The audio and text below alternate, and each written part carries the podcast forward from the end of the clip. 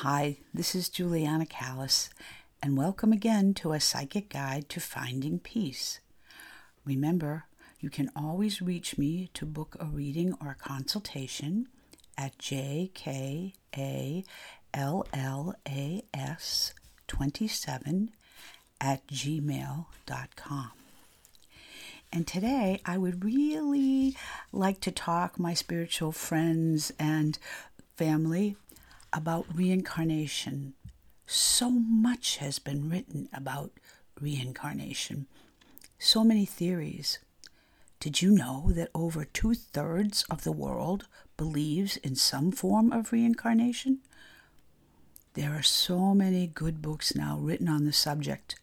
The oldest and the most famous being Many Lives, Many Mansions by Brian Weiss, W E I S S. I believe it's still in print. Stories about reincarnation have always fascinated me. Believe me, I don't pretend to have all the answers. I'm going to explore this topic with you. Nor do I think reincarnation is as simple as we might believe.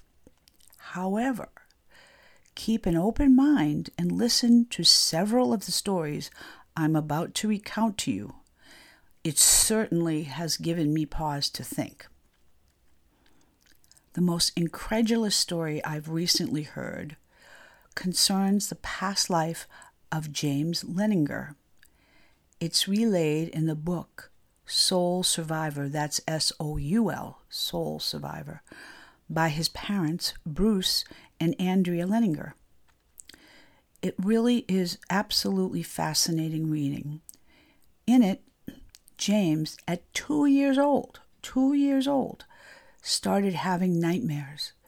He would awaken yelling, Plane on fire, plane on fire. Little man can't get out. In addition, his teachers were concerned because he kept drawing explosions and airplanes crashing. Very, very horrific drawings. Thank God he had understanding parents, and what they discovered was that he was reliving the past life of World War II fighter pilot James Huston. He died, I believe, in the attack on Pearl Harbor.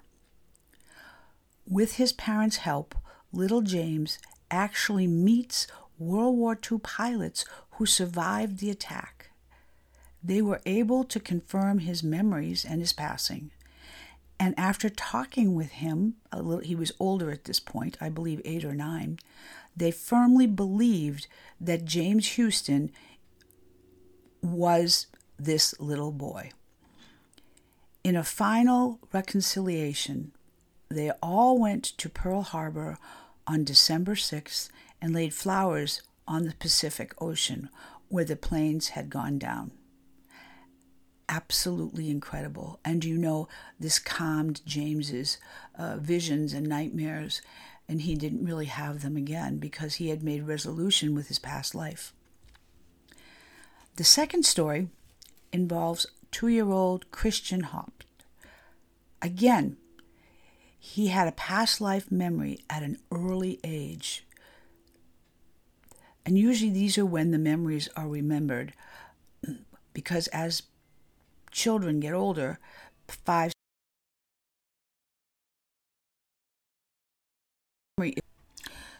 So, because the memory is released or released, rela- uh, released or gone, they usually don't remember after that age.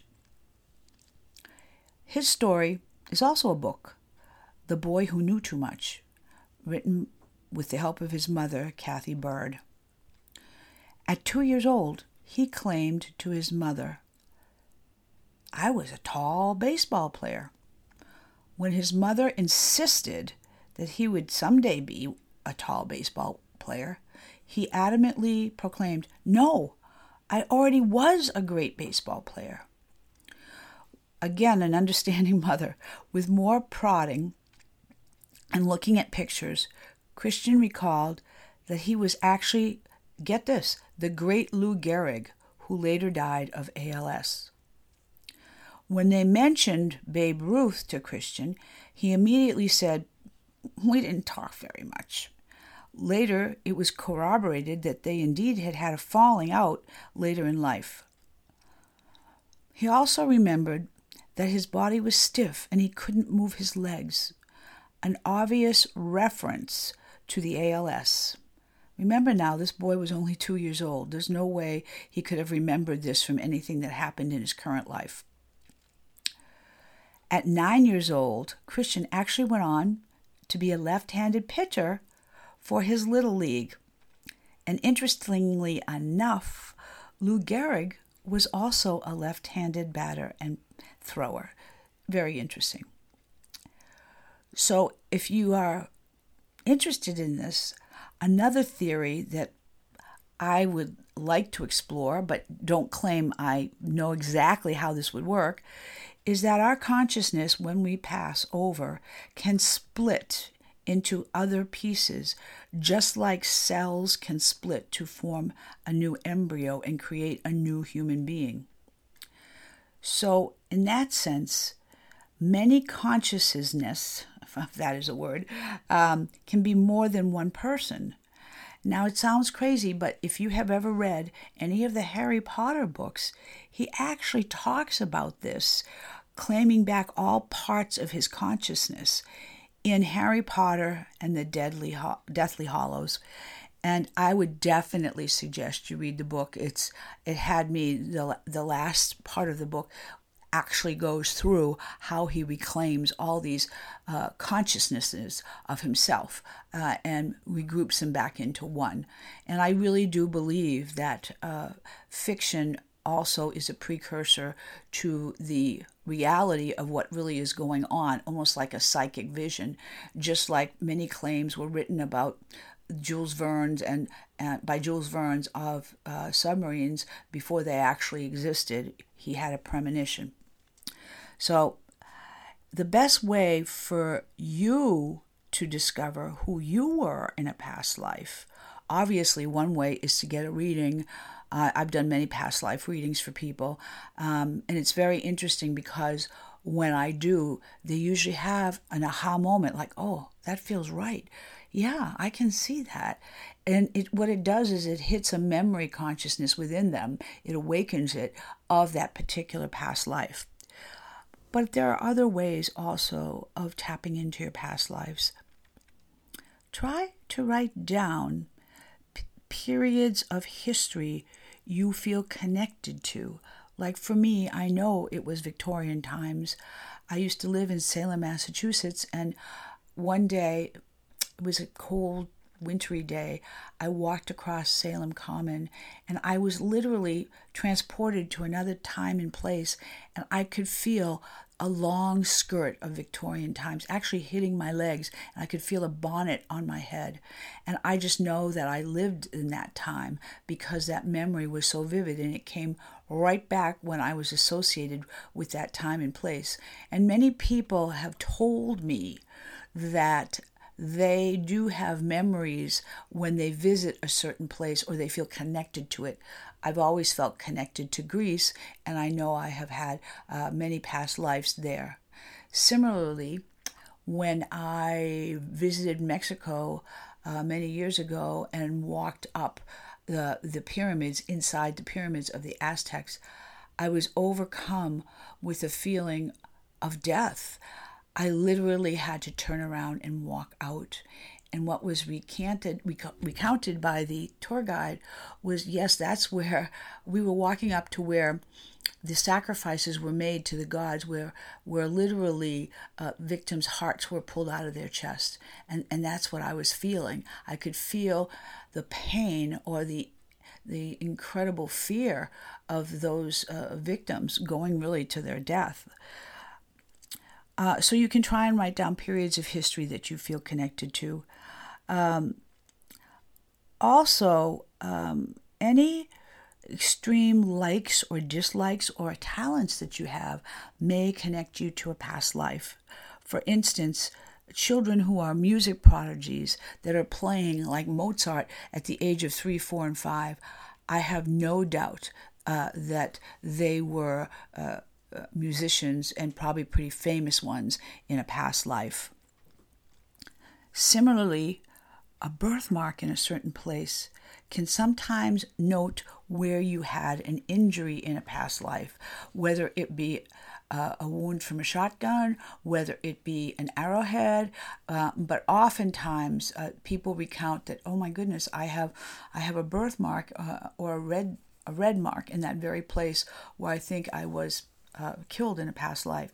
So I do advise, however, it, wherever you do and if you do one with a trained professional, that that should be because when you uh, relive a past life, you want to see it as if you were watching a TV set, that you are not that person, you are only watching that person. Because otherwise, if there were any trauma that you uh, see from your past life, you won't relive it traumatically, you'll only observe it. I find that very, very, very important. So, lastly, if you are interested in exploring the topic further, I suggest also James B. Tucker's book, Return to Life Extraordinary Cases of Children Who Remember Past Lives. As I said, there's so many good books out there that feel free to explore or to explore your own uh, past life. Uh, but do so with the idea of making this life more nourishing, more fulfilling, not by living in your past, but using your past to augment and to expand and to enjoy your present and your future lives. Well, I hope that topic interested you today. It certainly, again, interests me a lot. I always like to leave my clients, though, with a peaceful ending to my podcast. So just take a deep breath in and slowly release it, letting out all thoughts, moods, or emotions. Take a deep breath in and slowly release it. Feeling your mind relax, feeling your body relax, feeling your arms and legs relax feeling all the muscles relax in your body, taking this time for you. And if there's any message that you may need to hear, let your mind be open to receiving it now in a peaceful, healthy, and harmonious way. Let this time be used to balance every cell in your body and to release from every cell any toxin or impurity or negative thought, and to bring into yourselves pure beauty, peace, enjoyment, love, and patience. So I leave you as I always do in peace, in health, in harmony, in love, in joy, and in courage in peace, in health, in harmony, in love, in joy, and in courage. Remember, you can always reach me for a reading or consultation or a past life reading at jkallas27 at gmail.com. Blessings. Namaste.